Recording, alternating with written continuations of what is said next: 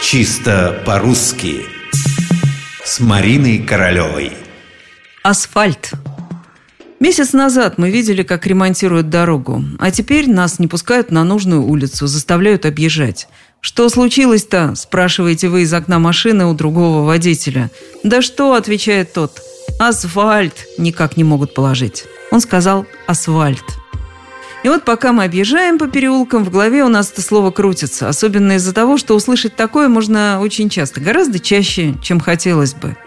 Правильно, конечно, асфальт с буквой «Ф» в середине. Рабочие укладывают асфальт. После этого дорога будет асфальтированной. Не придется колесить по переулкам. Ты не знаешь, заасфальтировали наконец эту дорогу? Не знаю, но асфальтоукладчик я там вчера видела. Вот, казалось бы, мелочь. Всего единственную эту букву заменили. Но нет, сказали «асфальт» вместо «асфальт», и понимающие люди чутким ухом сразу уловили, что-то не то у вас с русским языком. Обидно, из-за такой мелочи пострадает репутация. Правда, можно придумать себе оправдание, оно даже будет правдоподобным. В слове «асфальт» букву «Ф» на «В» обычно заменяют дети.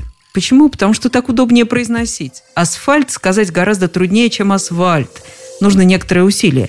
И только потом, когда ребенка несколько раз поправили, он начинает говорить правильно. Но ведь это дети. У них все асфальтированные дороги еще впереди. А нам-то нужно запомнить раз и навсегда. Асфальт, он всегда асфальт.